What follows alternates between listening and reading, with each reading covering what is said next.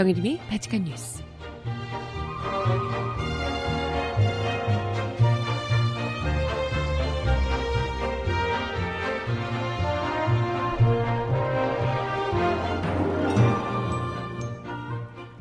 여러분 안녕하세요. 발칙한 뉴스 정혜림입니다. 이명박 전 대통령이 드디어 입을 열었습니다. 하지만 뭐 지극히 예상했던 그대로 적폐청산은 퇴행적이며 국익을 해칠 뿐 아니라 성공하지 못할 것이라고 자신을 향한 적폐청산 드라이브를 강력 비난하셨다네요. 하지만 연일 MB 정부의 민주주의 파괴 사실은 새로 업그레이드가 되고 있는데요. 청와대가 퇴임 이후에 안전을 위해서 청와대 출신 인사들이 총선에서 승리할 수 있도록 지원한다는 내용을 담은 문건이 발견됐답니다. 그뿐 아니라 군 사이버사가 김관진 전 국방장관을 영웅화하는 사진을 합성해서 유포한 그야말로 조악하기로 말할 수 없는 여론조작 정황도 포착이 됐습니다. 음악 듣고 와서 오늘 이야기 함께 나눠볼게요. 첫 곡 볼빨간 사춘기가 돌아왔대요. 썸 탈 거야 라는 게 타이틀곡이라는 게 이 노래 듣고 와보겠습니다. 신청곡 있으신 분 주세요.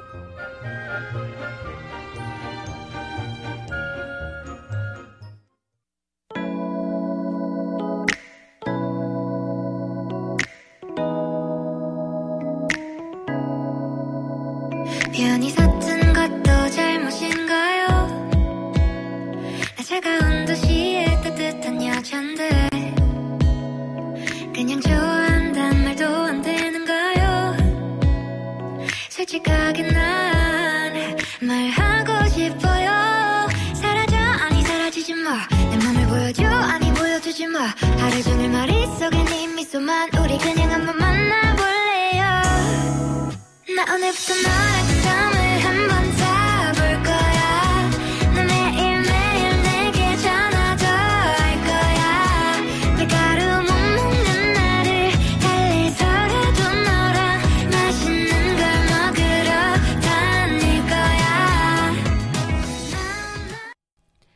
아이고 귀엽네요. 목소리가 역시 볼빨간 사춘기. 아, 첫 곡으로 썸 탈 거야 라는 볼빨간 사춘기의 귀여운 목소리가 돋보이는 노래 신곡을 듣고 왔고요. 신청곡 잠시 후에 전해드려보도록 하겠습니다. 네. 네. 어제 드디어 이명박 전 대통령이 입을 열었습니다. 뭐 정말 예상했던 내용 이기도 해서요. 사실 뭐 충격적이지도 않았는데 아무튼 그렇다 하더라도 정말 이 사람의 뻔뻔함은 어디까지일까. 진짜 뭐 어찌됐건 대단하다 이런 생각이 들었어요. 글쎄 뭐 국민들 앞에 기자회견을 하거나 이러진 않을 거라고는 생각했지만 페이스북에 글을 올려서 자신의 이런 이명박 정부 시절에 있었던 숱한 불법 행위들이 지금 증언들과 온갖 증언과 증거들로 지금 쏟아지고 있는 거잖아요. 이게 누가 어떤 한 사람이 주장을 하거나 이런 수준이 아니고 그냥 완전 우르르 쏟아지고 있는 상황이에요. 이런 상황에서 이걸 두고 마치 있지도 않은 일을 공작해서 자신을 음해하려 하는 정도인 것처럼 와, 이 정도 되면 사실 죄송하다고 납작 엎드려야 되는 거 아닌가 싶은데 뭐 어찌됐건 이러한 온갖 드러나고 있는 의혹들이 퇴행적인 시도다. 적폐청산 자체가 퇴행적인 시도라며 이게 국익을 해칠 뿐 아니라 결국은 성공하지도 못한다. 이렇게 주장을 하고 나섰습니다. 참 정말 어쩜 사람이 뻔뻔해도 이렇게까지 뻔뻔할 수 있을까를. 그러니까 또 그 MB 정부에서 그렇게 많은 불법들을 저지르고도 뻔뻔하게 낯짝을 들고 다녔겠죠. 그죠? 네. 참. 어제 이명박 대통령의 페이스북 글에 벌써부터 댓글이 어마어마하게 달리고 있다고 하더라고요. 정말 소름 돋는다며. 적반하장이다, 뭐 이렇게. 소름 돋는다 이야기를 하고 있고요. 사실 또 그러면서 이명박 전 대통령이 뭐 늘 했던 것처럼 안보 얘기, 민생 얘기를 또 꺼내들었습니다. 안보가 엄중하고 민생 경제가 어려워서 살기 힘들 시기에 전정정부를 둘러싸고 적폐청산이라는 미명하에 일어나고 있는 사태를 지켜보고 있다. 뭐 이런 유의 얘기를. 늘상 그렇잖아요. 자기들이 다 이렇게 불법적으로 정말 헤쳐 드시면서 지적하면 어허! 민생이 어려운데 어허! 안보가 위중한데 늘 이렇게 얘기하는 거잖아요. 안보가 그렇게 위중하고 민생이 너무나도 어려운 상황에서 그렇게 국민 세금으로 허튼 데다가 돈을 쏟아가며 댓글 작업 자기 정권 유지하는 데 국민 세금 써가며 안보를 담당해야 될 국정원과 국방부를 그런 식으로 사조직으로 써가며 그렇게 댓글 달기에 쓰셨던 거잖아요. 그러신 분이 안보 얘기하면 되나 민생 얘기하면 쓰나 그잖아요. 참 뭐 말 같지도 않은 얘기를 뭐 어떻게 그랬는데 뭐 여러 다들 뭐 마찬가지의 반응이시겠지만 언론들 역시도 적반하장이다. 뻔뻔함에 소름이 돋는다. 이런 비판을 하고 있습니다. 민주주의 퇴행시킨 MB의 퇴행 망발, 댓글 공작과 블랙리스트 언론 탄압과 관권 선거 등 총체적 정치 공작과 민주주의 파괴 행위에 직접 개입했음을 보여주는 증거들이 뚜렷한데 그럼에도 불구하고 사죄는커녕 정치 보복이다, 퇴행이다, 운운하는 건 적반하장이다 이런 얘기들이 나오고 있습니다. 실제로 이미 지금 이번 주에 제가 발칙한 뉴스에서 소개드렸던 지금 이 MB 정권 블랙리스트며 댓글 공작들, 민주주의 개입, 정치 개입 사례들만 해도 이젠 정말 이 언저리에서 일어났던 일들이 아니고요. 누구 어디 일탈 개인 이런 게 아니라 청와대로 직접 직보가 들어갔었고 이명박 대통령이 직접 지시를 했었다는 정황 이런 것들이 구체적으로 지금 나오고 있는 상황입니다. 그렇죠?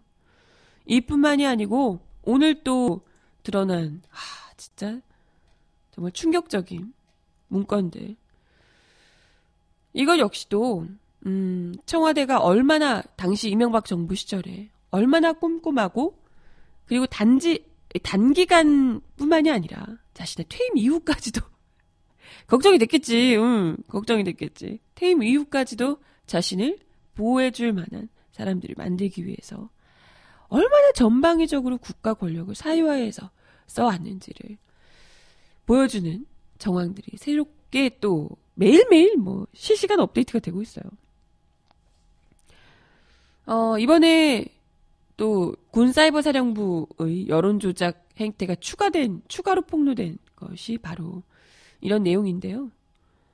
이것 중에 진짜 어처구니가 없는 이야기도 있더라고요. 보니까 군사이버사령부가 2011년부터 2013년 당시에 국방장관이었던 김관진 국방장관을 영웅화하기 위해서 국방장관 영웅화를 하려고 영화 주인공이나 역사적인 인물들의 모습하고 합성한 사진을 인터넷에 대량 유포를 했다는 겁니다. 얘 누구랑 합성을 했냐면 로보트 태권브이, 이순신 장군 이런 분들하고 합성한 사진이었다고요. 진짜 조악하게 말할 수가 없죠. 국방장관을 이런 사람하고 합성하면 국방장관에 대한 뭔가 신뢰감이 더 커지나요? 존경심이 생기나? 그래요? 참 뭐 이해하기 어렵지만 어찌됐건 뭐 대표적인 이명박의 사람이기도 하니까요. 그래서 더더욱 이렇게 이명박을 지켜주는 또 아주 가장 든든한 백이었던 거잖아요. 그렇기 때문에 더더욱이 거의 뭐 방패죠. 그렇기 때문에 더더욱이 이들을 칭송하는. 근데 웃긴 게 군사이버사령부에서 자신의 상관을 이렇게 했다는 거잖아요. 그 자체도 너무 웃기기도 하고요. 이것도 자신들의 뭐 업적이라고 업적이 할 게 없기도 했지만 어쨌든 그런 걸 뭔가 치적을 평가하고 이런 류가 아니고, 치적을 홍보하고 이런 류가 아니라 정말 조악하게 사진에다가 합성을 해서, 그것도 너무 노골적인 이순신 장군 이런 분하고 합성을 해가지고, 진짜 이순신 장군 아셨으면 후손들이 이건 명예훼손해야 되는 거 아닌가? 명예훼손으로 고소해야 되는 거 아닌가? 싶을 정도로 아무튼 그런 조악한 짓을 했더라고요. 이전에도 뭐 익히 알았지만. 뭐 이뿐만이 아니고요.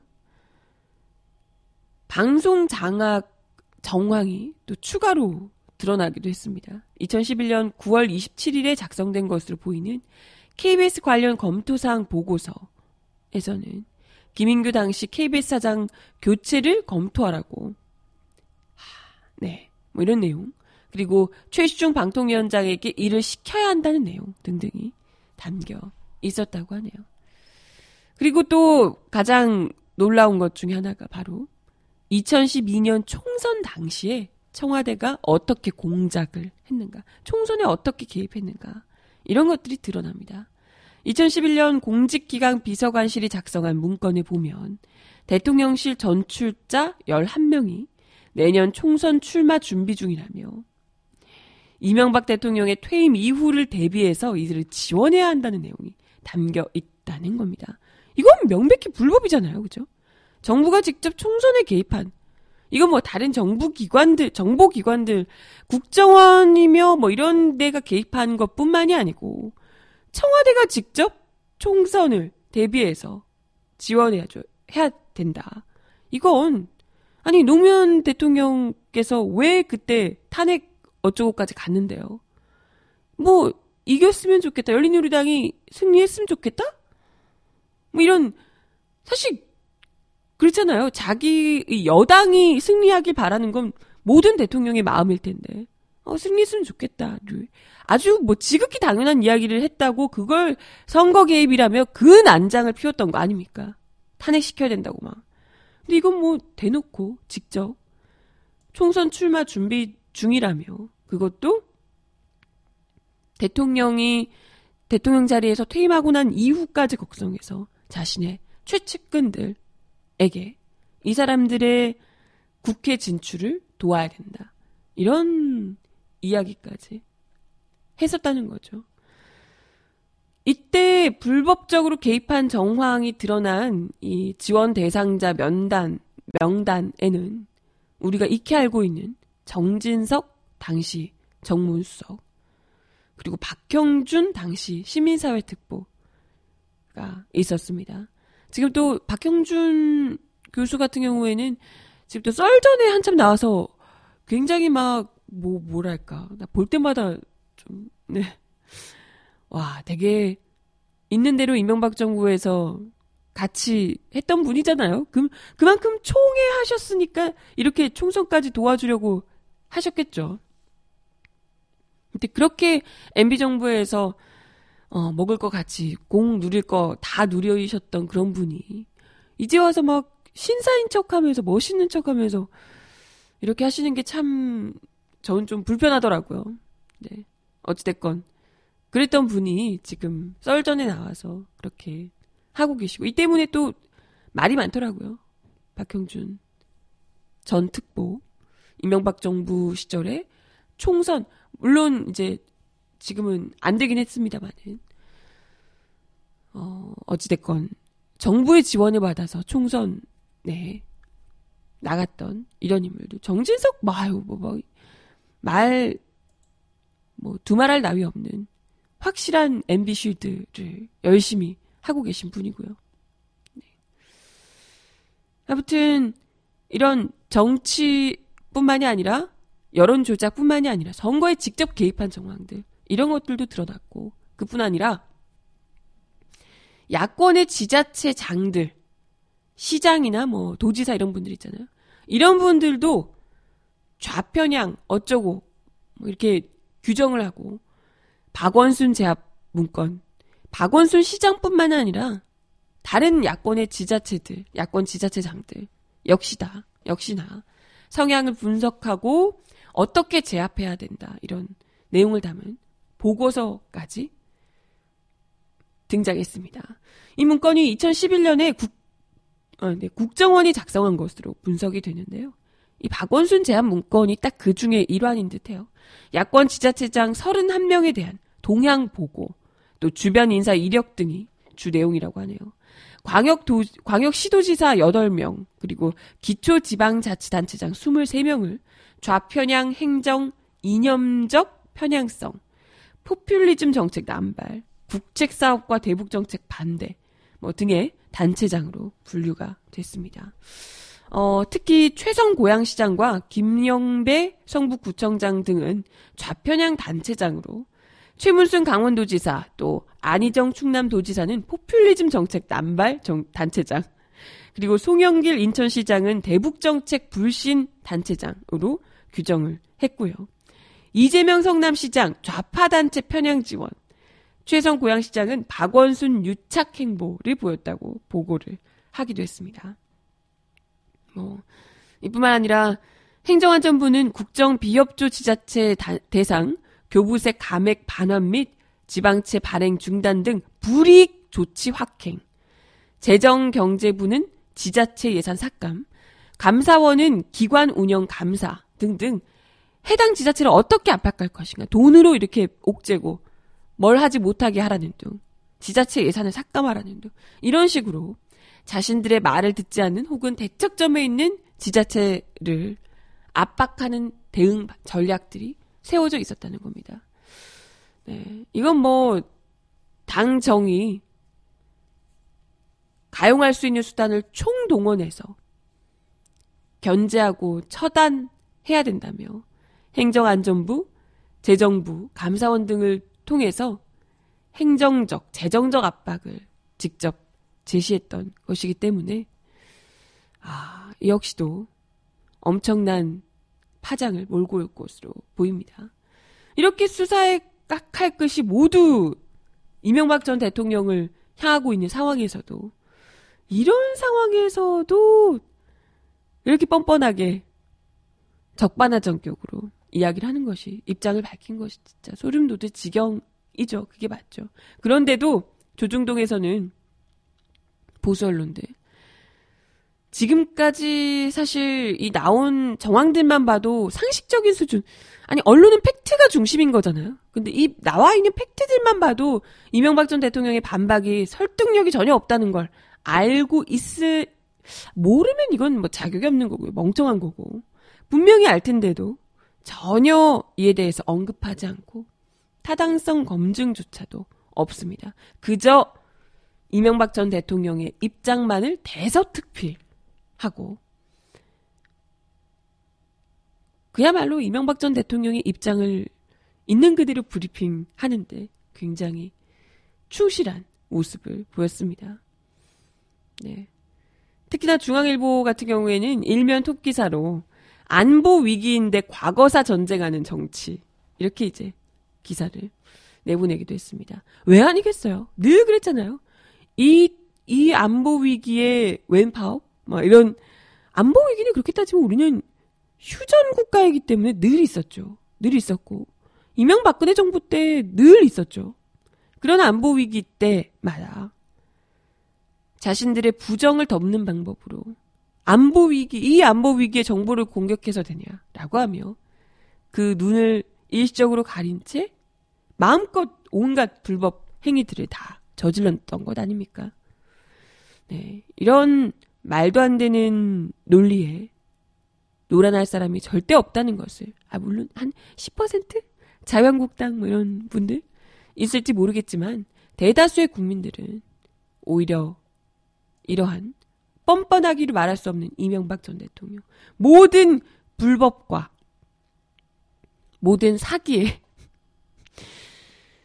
부정한 방법들의 부정한 권력의 사유화에 그 정점에 이명박 전 대통령이 있었다는 사실에 모든 국민들이 방점을 찍고 있습니다. 그걸 모르는 사람이 없을 거고요. 그렇기 때문에 이제 이명박 전 대통령이 직접 검찰에 직접 출석하지 지는 못할 수도 있겠지만 어찌됐건 검찰 조사를 직접 받아야 될 때가 아닐까 이런 생각이 들고요. 이건 뭐 도저히 넘어가 줄 수 없는 수준의 양과 수위, 이미 그 수위를 넘어섰기 때문에요. 이제는 직접 MB가 그냥 이런 말 같지도 않은 항변만 하는 것이 아니라 본인이 정말 떳떳하시다면 그에 응당한 조사를 제대로 받고 문제가 있다면 그에 따르는 처벌을 정말 사법적으로 우리가 그에 합당한 처벌을 할 수 있어야 된다 싶습니다. 아니 이런 어마어마한 죄들을 다 짓고도 그것 때문에 전국이 시끄러운데도 그 앞에서 아무렇지도 않게 황제 테니스 그 기무사 군 내에 있는 그죠 기무사에서 황제 테니스나 치고 있고 이걸 어떻게 어느 국민이 만족한 반응으로 설득당해 줄 수 있을까 싶습니다.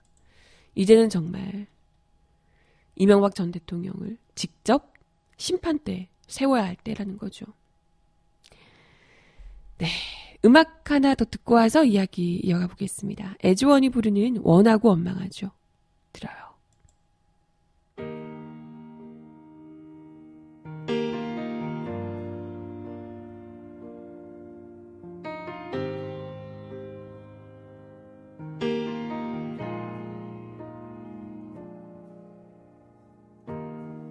아직 누굴 사랑할 수 없는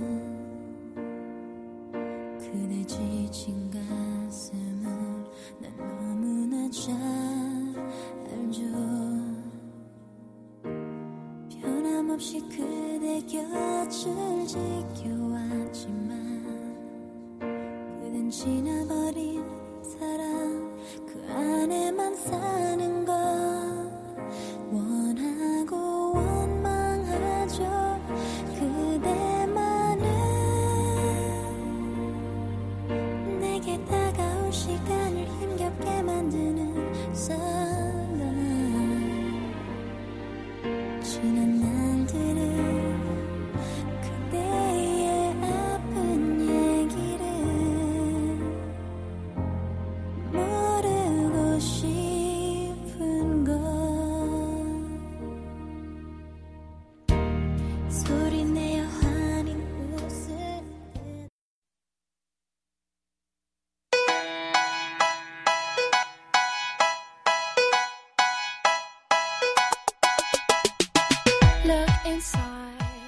이 사람 왜 이럴까요?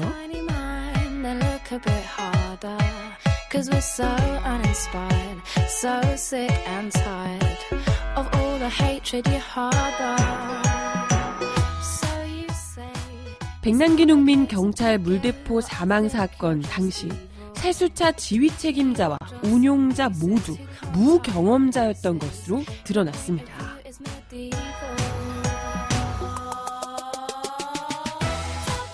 백농민을 향해 직사살수했던 충남 구호차의 운용을 지휘했던 서울지방경찰청 공모계장은 집회에서 살수를 지휘했던 경험조차 없었고 충남 구호차 살수차 요원이었던 최모 경장은 밤 살수 경험이 전혀 없이 민중 총궐기 현장에 투입됐다는 거죠.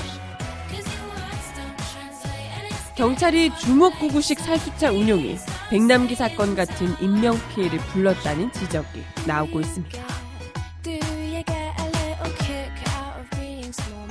어제 민중의 소리가 입수한 공개장의 서울경찰청 청문감사 조서에 따르면 그는 2015년 11월 14일 민중총궐기 이전까지 그 어떤 살수 지휘 경험이 없었다고요. 공개장은 당시 신윤균 4기동단장에게 충남 구호차 등 살수차 3대 운용 지휘를 1인 받아서 현장을 지휘했던 인물입니다. 당시 공개장은 차벽에 밧줄을 걸고 당기는 시위대를 겨냥해서 집중적으로 직사살수할 것을 지시합니다. 이 과정에서 백농민이 물대포에 맞아 쓰러졌고요. 경찰은 쓰러진 백농민과 그리 부축하려는 시위대를 향해 계속해서 직사살수를 한 바 있습니다. 쓰러진 집회 참가자에게 집중적으로 살포한 이에 대해서 공개장은 충남청 차량을 살펴보지 못했기 때문에 잘 모르겠다며 규정과 매뉴얼에 따라 사수차를 운영했고 당시 직사사수 사용이 정당했다라고 강조했습니다. 지휘 책임자뿐 아니라 충남 고 사수차 운영자도 무경험자였던 것으로 드러났는데요. 지난 6월에 입수한 사수차 요원 최한 경장의 경찰 진술조서에 따르면 최 경장은 민중총궐기 현장에 투입되기 전까지 실전 경험이 아예 없었다는 거죠. 최 경장은 백농민을 직사살수한 충남 구호차에서 물대포의 방향을 조작하는 역할을 했습니다. 그는 또 살수차 운용지침을 민중총궐기 전날 교육에서 처음 봤다고 증언하기도 했습니다. 사건 당시 충남 구호 살수차 운전과 물대포 강도 등을 조작했던 한모 경장 역시 살수차 실전 경험은 한 번에 불과했다고요. 한 경장은 살수차 내에서 실제 발사 등을 실행하는 조장이었지만 내부에 설치된 모니터 작동 방법조차 알지 못했던 것으로 전해지고 있죠. 살수차 요원들은 해당 모니터를 보고 살수차 위치를 가늠해서 물대포를 발사하는데 제대로 교육도 또 운영 지침 숙지도 시키지 않고 살수차 요원들을 실전으로 주먹구구식으로 투입했다는 비판이 나오고 있습니다. 백남기 사건 당시 3인 1조로 운영해야 하는 살수차가 2인 1조로 졸속 운영됐다는 사실도 확인이 됐는데요. 살수차 운영 지침상 차량 한 대당 조장 1명, 조원 1명, 운전 1명 등 3명이 편성이 돼야 된다고 합니다. 하지만 민중총궐기 당일에는 2명씩만 근무를 했다는 거죠. 민중총궐기 당시에 서울경찰청 차장이 현장에 있었고 서울청 차장의 지시를 받아서 신윤균 4기돈 단장이 현장 책임자들에게 전반적인 지시를 내렸습니다. 미숙한 현장 지휘자와 살수차 운영자를 현장에 배치하고 살수차 운영 지침을 어긴 채 민중총궐기 집회를 관리한 경찰 지휘부도 책임을 피할 수 없을 것으로 보입니다. 한편 신윤균 전 단장은 지난 27일 백남기 농민 유족이 제기한 민사재판의 책임을 모두 인정한다는 내용의 청구인 낙서를 서울중앙지법에 제출한 바 있습니다. 당시 현장 총책임자였던 신 전 단장이 민사적 책임을 인정한 상황에서 검찰이 신 단장에게 형사적 책임을 물을지 여부에도 관심이 집중되고 있습니다. 네, 음악 하나 더 드릴게요. 원더걸스가 부르는 Anybody? Anybody 듣고 오겠습니다.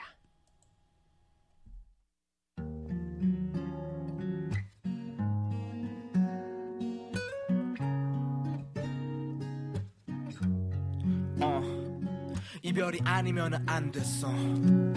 너 울었어 내 강제성 때문에. 넌 나만 아니면 돼. Let's go. I want nobody, nobody but you. Anybody, anybody but me. I want nobody, nobody yeah. but you. Anybody, anybody but me. 난 사람은 싫어. No. 네가 아니면 싫어. Hell no. I want nobody, nobody. Check it out. Nobody, nobody. 나이가 못하고 저렴하게 구는 내가 모험 같은 사랑에 대범하지 못한 내가 너무 미워 매몰차게 아주 일방적으로 너를 쫓아낸 후에 내 맘은 인적 없는 패가 나 홀로 그리움이란 법과 술을 짜냈어. 자꾸 초라해진 나란 존재 앞에서 널 사랑할 자격 없는 놈이라며 울었어. 이 비참하고 나약한 내 자격지심 앞에서 나 이를 꽉 물어 잘 나가겠다며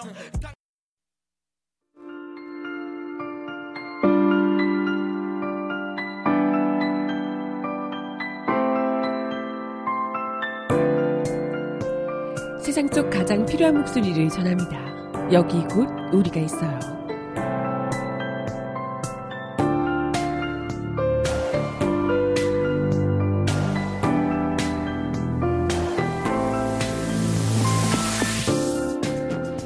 우리는 무엇보다 이들이 왜 망루 위에 오를 수밖에 없었는지를 이해하지 않으면 안 됩니다. 지주와 건설사들만의 돈잔치, 그리고 그들의 사주를 받은 용역업체의 폭력 사이에서 우리의 이웃과도 같던 피고인들은 그저 살아남기 위한 방도를 찾을 수밖에 없었습니다. 과연 이들이 용역에게 폭행을 당할 때, 보상금 몇 푼에 살고 있던 곳에서 떠밀릴 수밖에 없었을 때, 결국 그 추운 겨울 물대포를 맞으며 망루를 오를 수밖에 없었을 때, 법과 정의는 어디에 있었는지, 되물을 수밖에 없습니다.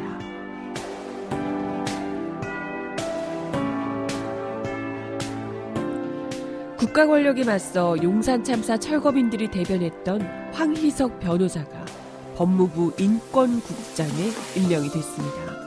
법무부는 오늘부로 황 변호사를 인권국장으로 임명했다고 어제 밝혔는데요. 법무부 인권국은 인권 관련 정책을 총괄 기획, 조정하고 법무 피해자 보호 및 여성, 아동 인권 정책을 수립, 시행하는 곳입니다. 공모를 통해 일반직 공무원 형태로 임명한 것은 이번이 처음입니다. 인권국장은 원래 일반직 공무원도 부임할 수 있는 자리였지만 그간 검사만 임명이 되어 왔었다고 해요. 통상 검사장 승진 직전에 지청장, 차장검사급 간부가 보임되는 보직으로 꼽혀왔는데요. 황 변호사가 임명된 것은 법무부 탈검찰화 일환으로 풀이가 됩니다. 법무부가 검찰을 지휘 감독하는 일을 맡고는 있지만 검사 파견 형태로 검찰이 법무부를 장악한 탓에 이 기능이 사실상 무력화됐다는 평가가 있었고, 문재인 정부는 탈검찰화를 계속해서 시도해왔었죠. 법무부는 검사 출신이 아닌 법조인 가운데 실국본부장으로 이용구 법무실장, 차규근 출입국 외국인 정책본부장을 인선한 바 있습니다. 네, 황 변호사는 경남 함안 출신으로 서울대 법학과를 졸업하고 1999년에 사법시험에 합격했습니다. 2002년부터 민주사회를 위한 변호사 모임에서 미국산 쇠고기 수입 반대 촛불집회, 용산참사 철거민 변호인단, 중소상인 살리기 운동 법률 지원 단장 등을 지내며 인권 변호사로 계속해서 활동해 오셨던 분입니다. 황 변호사는 노무현 정부 때인 2006년에 사법개혁추진위원회 산하 사법개혁연구회에서 활동을 하면서 고위공직자 비리수사처 신설, 검경수사권 재조정 등을 주장하기도 했습니다. 법무부는 그간 인권 변호 활동으로 쌓아온 풍부한 경험과 지식을 바탕으로 국민 눈높이에 맞는 인권 정책을 선도해 한국의 인권을 선진국 수준으로 도약시키는 데 큰 역할을 수행할 것으로 기대된다라고 얘기하셨습니다. 네, 죄송해요. 제가 지금 갑자기 비염 때문에 폭풍 막 재채기와 콧물을 시달리고 있는데요. 목소리가 지금 완전 코 나온 선이에요. 오랜만에 코 나온 선. 코 먹은 목소리가 막 나오고 있네요. 죄송합니다. 음악 하나 얼른 드릴게요. 에디킴이 부르는 긴 밤이 오면 듣습니다.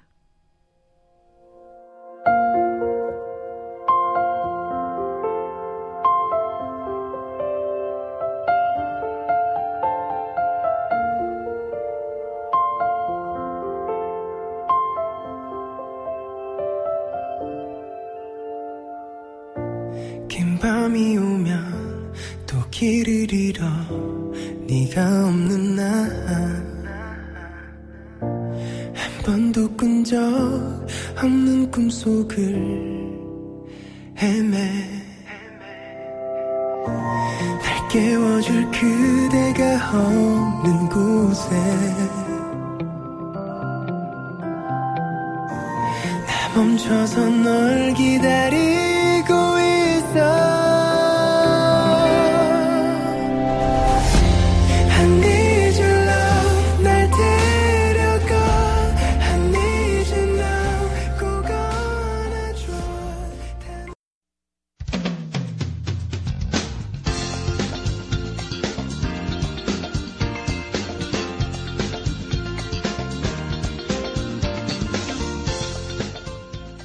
정하나의 발칙한 브리핑.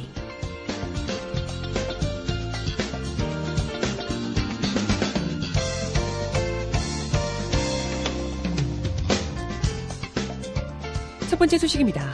문재인 대통령은 어제 국방개혁은 더는 지체할 수 없는 국민의 명령이라며 방산비리 척결을 지시했습니다.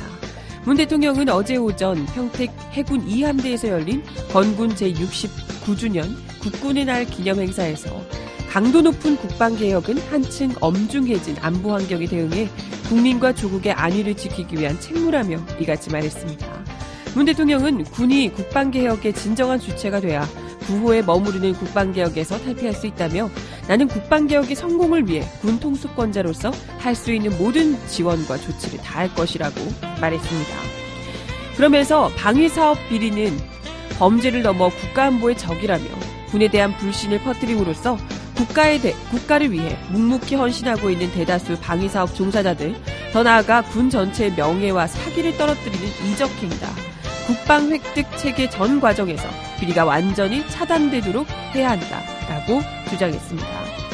또한 대선 공약인 전시작권 조기 환수와 관련해선 독자적 방위력을 기반으로 한 전시작전권 통제 환수는 궁극적으로 우리 군의 체질과 능력을 비약적으로 발전시킬 것이라며, 우리가 전시작전권을 가져야 북한이 우리를 두려워하고 국민은 군을 더 신뢰하게 된다며 환수 방침을 분명히 했습니다. 그러면서 평화를 수호하기 위한 우리 정부의 의지는 강력한 군방력을 기반으로 한다. 무모한 도발에는 강력한 응징으로 맞설 것이라며, 우리 군은 북한을 압도하는 전력을 보유하고 있다. 우리 정부와 군은 국민과 조국의 안위를 지키는 일에 어떠한 주저함도 없을 것이다. 라고 밝혔습니다.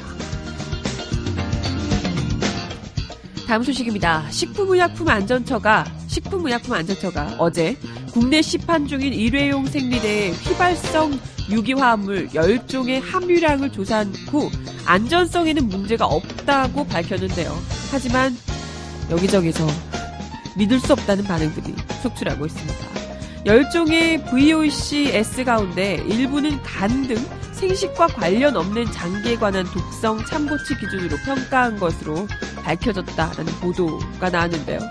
생리대 사용자들이 호소한 부작용이 VOCs 때문인지 알 수 없는 상황에서 VOCs 10종만 조사하고 평가한 것도 문제지만, 그나마 일부 물질에는 생식과 관련이 없는 기준으로 조사를 한 것이라는 지적이죠. 근본적으로 여성 건강에 대한 사회적인 관심이 없는 것이 이번 사건의 원인이라는 지적이 나오고 있습니다.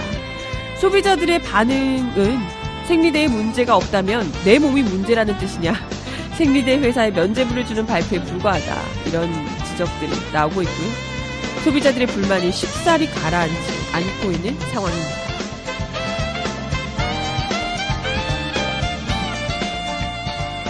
네, 마지막 소식입니다. 고용노동부가 어제 김장겸 사장을 비롯한 6명의 전현직 고위 임원을 부당노동 혐의로 검찰에 기소 의견으로 송치했습니다.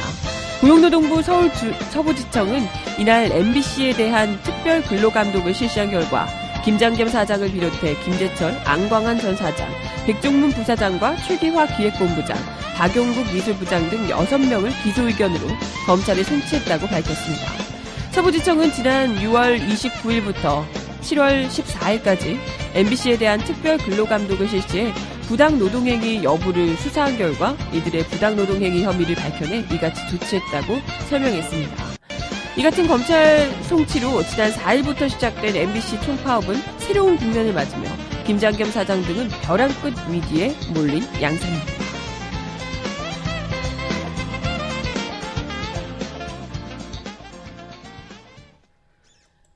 네, 정말 글을 읽는 게 미션이네요.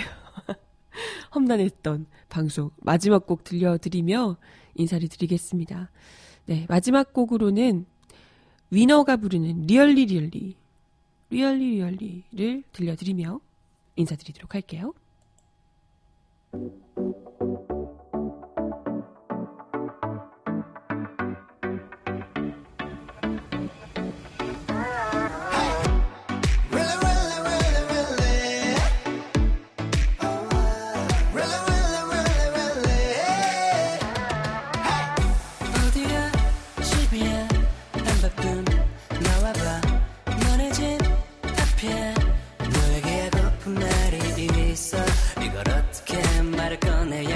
모르겠지만 이상한 말 아냐, 부담 없이 들어줘. 지금 나는 내 제일 아름다운 건 너의 레이데,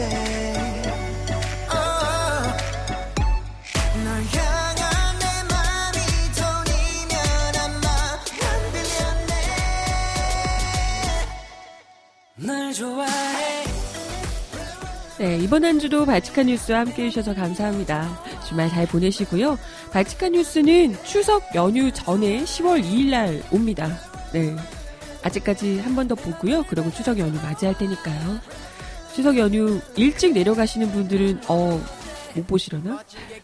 10월 2일 날도 업데이트 되니까요. 꼭 들어주시고 네, 주말 잘 보내시고 건강하게 돌아오시길 바라겠습니다.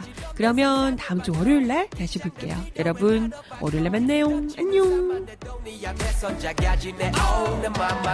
첫눈에 미끄러지듯이 falling in love.